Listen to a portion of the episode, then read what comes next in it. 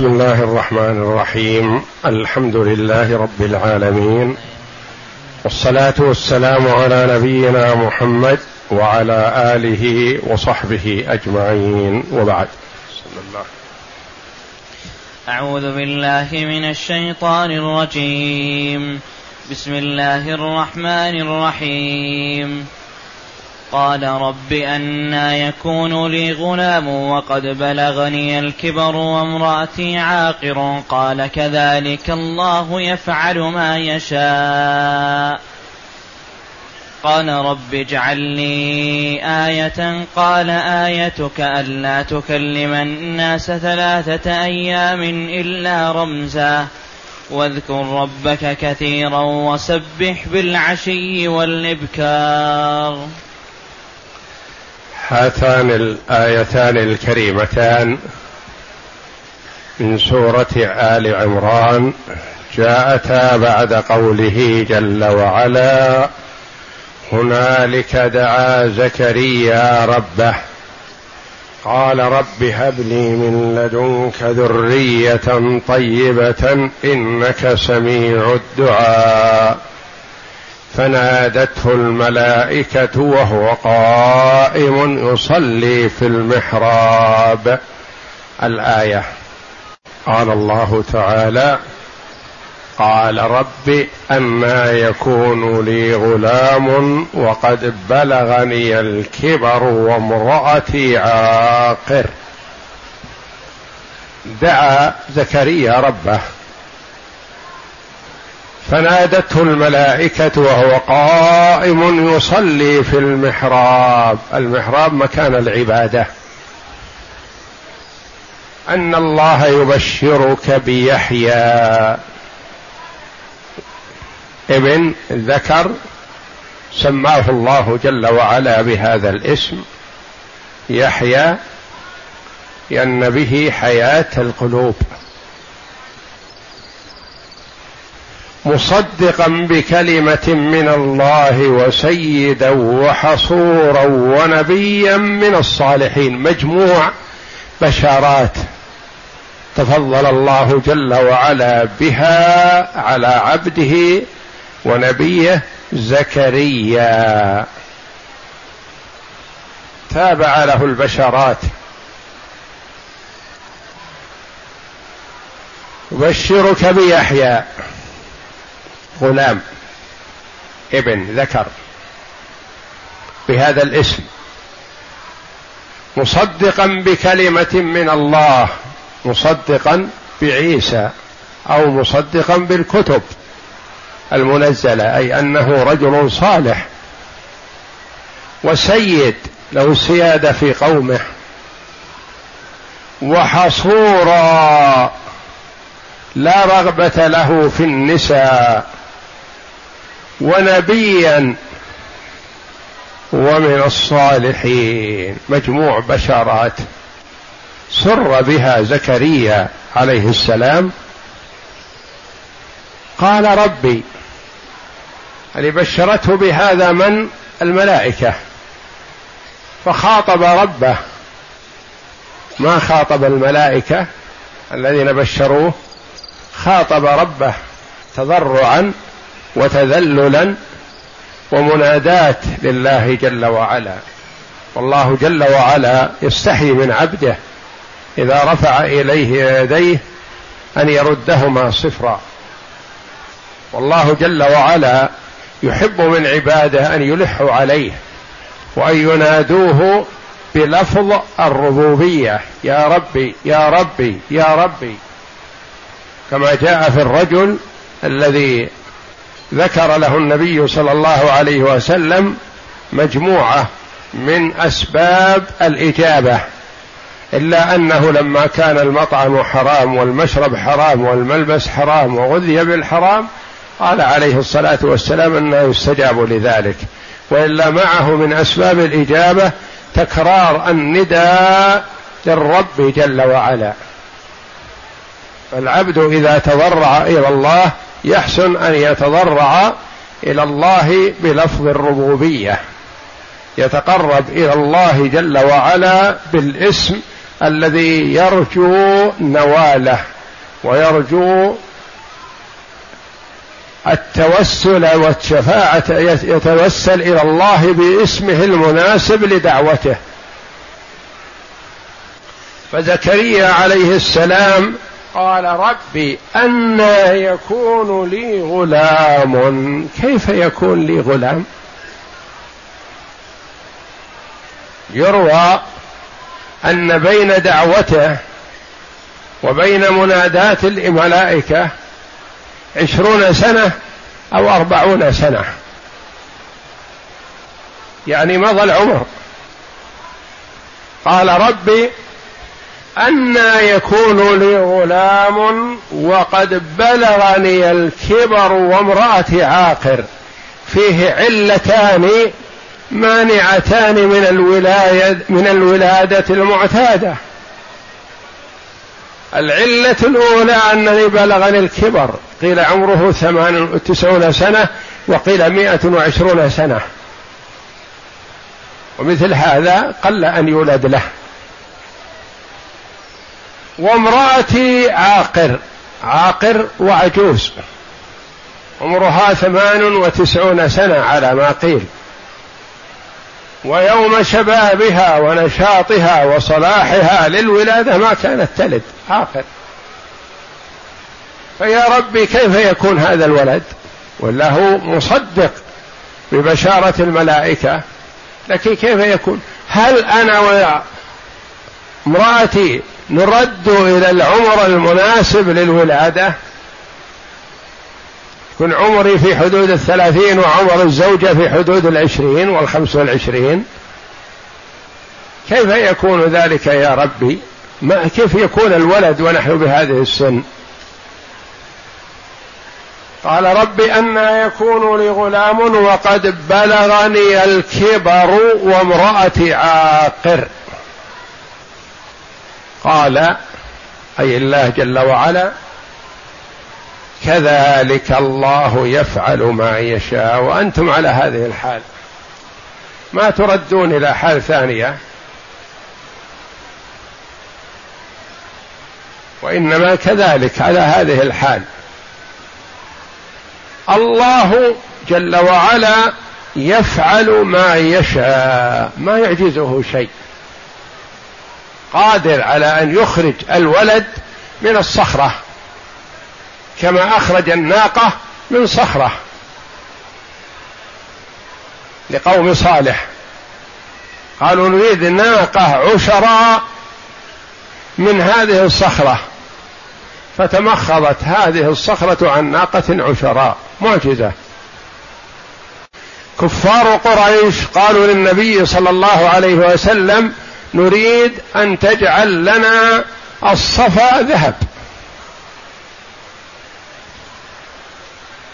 فسأل الله فقال الله جل وعلا له إن شئت جعلنا لهم الصفا ذهب لكن من كفر عاجلناه بالعقوبة. لأن الله جل وعلا بعد إعطاء الآيات والطلب من الكفار ثم لم يؤمنوا يعاجل بالعقوبة سبحانه وتعالى. قال كذلك الله يفعل ما يشاء يعني ما شاءه كان. وكل ما في الكون فهو بمشيئة الله جل وعلا. والمشيئة مشيئتان. مشيئة كونية قدرية ومشيئة دينية شرعية. مشيئة الكونية القدرية كل ما في الكون فهو مشيئة الله. كفر الكافر بمشيئة الله. كفر فرعون و وأبي جهل وأبي لهب وغيرهم بمشيئة الله جل وعلا. لأن يعني الله شاءه.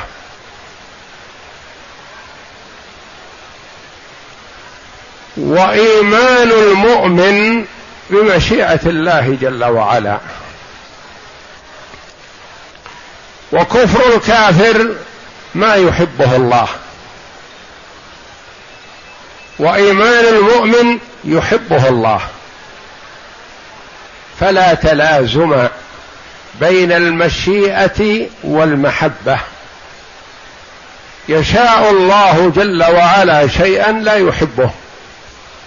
ويحب جل وعلا شيئا ما شاءه سبحانه. ويحب شيئا شاءه فوجد.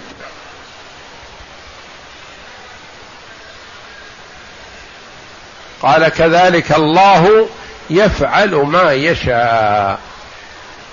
المشيئة الكونية القدرية ما يخرج عنها شيء. فكون الرجل كبير أو كون المرأة عجوز أو كون المرأة عاقر ونحو ذلك من الموانع هذه موانع عادية. إذا أراد الله جل وعلا زالت هذه الموانع. ووجد الولد لإبراهيم عليه السلام بعدما بلغ على ما قيل 120 سنة. قال كذلك الله يفعل ما يشاء. مؤمن زكريا عليه السلام ومصدق بوعد الله جل وعلا ووعد الملائكة لكنه أراد أن يعلم متى يكون هذا. لأنه كما قيل عليه السلام أحب أن يشكر الله جل وعلا على أول ما يوجد السبب. لأن البذرات تكثر لكن ليست كل بذرة تنفع. أفرأيتم ما تمنون؟ أأنتم تخلقونه أم نحن الخالقون؟ فهو عليه السلام أحب أن يعرف متى يلقي هذه البذرة النافعة التي يكون فيها الولد. قال رب اجعل لي آية. يريد عليه السلام أن يشكر الله من مبدأ وجود هذه البذرة يبدأ بشكر الله جل وعلا والثناء عليه. قال رب اجعل لي آية يعني علامة على حمل امرأتي. لأن الحمل يمضي عليه وقت ما يعلم عنه. لا الرجل يعلم عن حمل امرأته ولا المرأة تعلم عن حمل نفسها إلا بعد مضي وقت. اجعل لي آية علامة. قال آيتك ألا تكلم الناس ثلاثة أيام إلا رمزا. ثلاثة أيام بلياليها. ما تكلم الناس. وفي التسبيح والتكبير والقراءة والصلاة طليق. لكن يأتيه الرجل ما يستطيع ينطق بكلمة بالإشارة باليدين والعينين والشفتين والحاجبين فقط. ثلاثة أيام بلياليها لأن الأيام جاءت في هذه الآية في آل عمران وجاءت الليالي في سورة مريم. ثلاث ليال سويا ما يكلم ما يستطيع ينطق بكلمة. وإذا انطلق في التسبيح يسبح بطلاقة. تكبير للصلاة للقراءة بطلاقة. إنما ما يكلم الناس. ألا تكلم الناس ما يستطيع يخاطب الناس بكلمة واحدة ثلاثة أيام ثم يطلق لسانه بإذن الله. فإذا وجدت هذه العلامة فتلك علامة على حمل المرأة.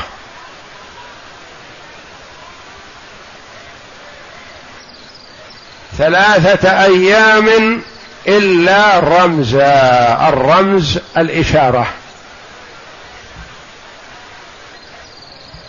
وهل هذا الاستثناء متصل أو منقطع؟ قولان. عند من يقول إن الإشارة تؤدي معنى الكلام يقول إن المستثنى منه من جنس المستثنى. فالاستثناء متصل. وعند من يقول لا الإشارة تختلف عن الكلام فيقول الاستثناء منقطع. جاء القوم إلا زيدا هذا متصل لأن زيد من جنس القوم. جاء القوم إلا حمارا هذا منقطع لأن حمار ليس من جنس القوم.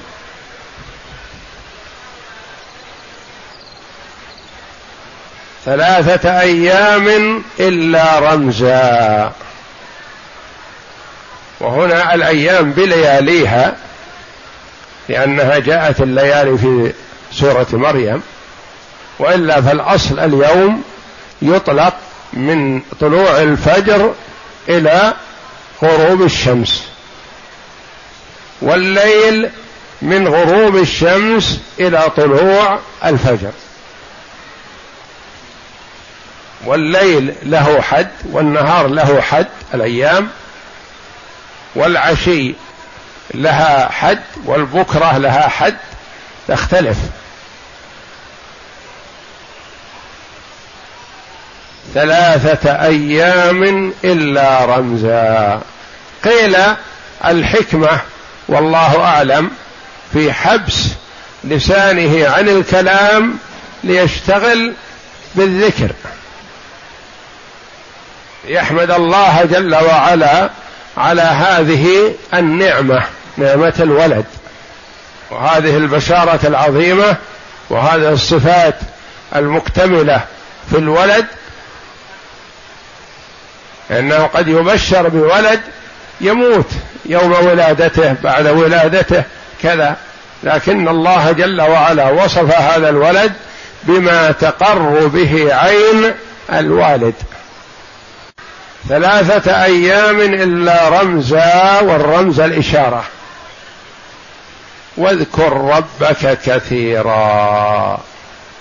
أمر من الله جل وعلا لعبده زكريا ولسائر عباده بالإكثار من ذكره وخاصة عند تجدد النعم.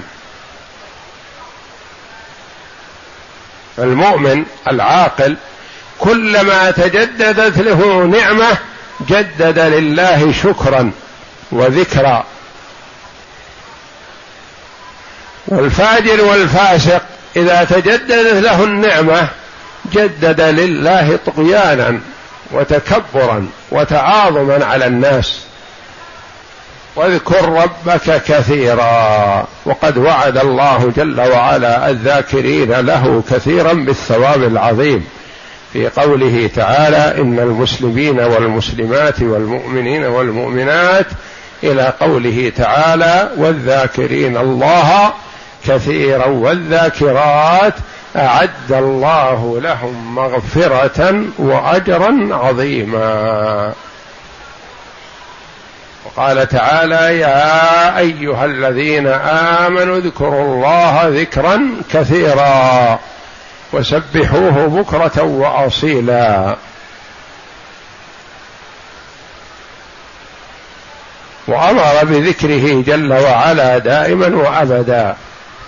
وحث النبي صلى الله عليه وسلم على الإكثار من ذكر الله للسائل الذي سأله التوجيه قال لا يزال لسانك رطبا من ذكر الله. يعني كناية عن الاستمرار. وأفضل أنواع العبادة بعد أداء الفرائض الذكر. هو أفضلها وهو أسهلها بحمد الله. ما يحتاج إلى نفقة ولا مؤونة ولا كلفة ولا تعب ولا قيام ولا قعود. يذكرون الله قياما وقعودا وعلى جنوبهم. وذكر الله جل وعلا هو أفضل العبادات بعد اداء الواجبات وأسهلها بحمد الله. واذكر ربك كثيرا وسبح بالعشي والإبكار. سبح التسبيح والتنزيه لله جل وعلا.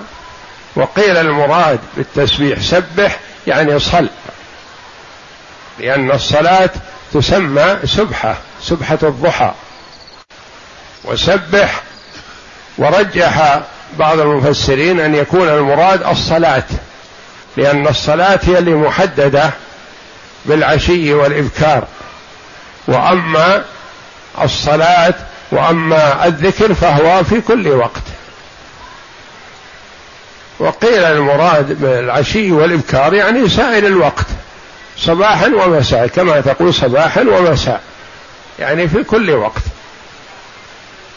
وسبح بالعشي والإبكار. والأصل أن العشي من صلاة الظهر من الزوال من وقت الظهر إلى غروب الشمس هذا العشي. والإبكار من طلوع الفجر إلى منتصف الضحى.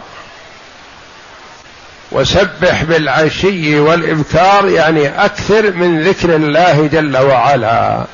وهذا توجيه كريم من الله جل وعلا لعباده عند تجدد النعم أن يشتغلوا بذكره سبحانه.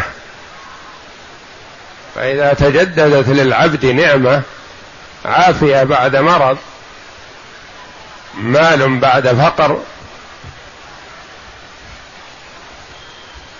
أي نعمة من النعم الدنيوية أو الأخروية فيكثر من ذكر الله جل وعلا وشكره وتسبيحه والتسبيح والتنزيه. تنزيه الله جل وعلا عما لا يليق به. قول الله تعالى قال رب أنا يكون لي غلام وقد بلغني الكبر وامرأتي عاقر. قال أي الملك كذلك الله يفعل ما يشاء. أي هكذا أمر الله أي هكذا أمر أمر الله عظيم لا يعجزه شيء ولا يتعاظمه أمر. قال رب اجعل لي آية أي علامة أستدل بها على وجود الولد مني. قال آيتك ألا تكلم الناس ثلاثة أيام إلا رمزا أي إشارة لا تستطيع النطق مع أنك سوي صحيح. من غير علة يشعر بها ما يستطيع الكلام من غير علة يعني ما هو مريض أو ربط على لسانه يشعر بالرباط والثقل لا هو في التسبيح والتكبير منطلق وإنما تكليم الناس ما يكلم. كما في قوله ثلاثة ثلاثة ليال سوية. في سورة مريم ثلاثة ليال سوية وفي سورة آل عمران ثلاثة أيام إلا رمزا يفهم منه أن المراد ثلاثة أيام بلياليها. تطلق ثلاثة الأيام ويراد الأيام والليالي وتطلق الليالي ويراد الليالي والأيام. ثم أمره وقد يراد بالليالي الليل فقط ويراد بالأيام النهار فقط كما يقال في ليالي عشر الأواخر من رمضان وأيام العشر الأول من ذي الحجة. أيهما أفضل؟ لأن ورد في ليالي عشر رمضان فضل عظيم وليلة القدر عشر الأواخر من رمضان وورد في العشر الأوائل من ذي الحجة الفضل العظيم فجمع بينهما بعض العلماء فقال أوائل النهار الأيام والنهار في العشر الأوائل من ذي الحجة أفضل من النهار في العشر الأواخر من رمضان. وليالي العشر الأواخر من رمضان أفضل من ليالي العشر الأوائل من ذي الحجة. لأن في العشر الأوائل من ذي الحجة فيها يوم العيد يوم النحر يوم الحج الأكبر. وورد ما من أيام العمل الصالح فيها أحب إلى الله من هذه الأيام يعني أيام العشر. قالوا ولا الجهاد في سبيل الله. قال ولا الجهاد في سبيل الله إلا رجل خرج بنفسه وماله فلم يرجع من ذلك بشيء. وورد في ليالي العشر الأواخر من رمضان ليلة القدر خير من ألف شهر. ثم أمره تعالى بكثرة الذكر والتكبير والتسبيح في هذه الحال. فقال تعالى واذكر ربك كثيرا وسبح بالعشي والإبكار. يعني استمر في التسبيح والتكبير. والله أعلم. وصلى الله وسلم وبارك على عبده ورسول نبينا محمد وعلى آله وصحبه أجمعين.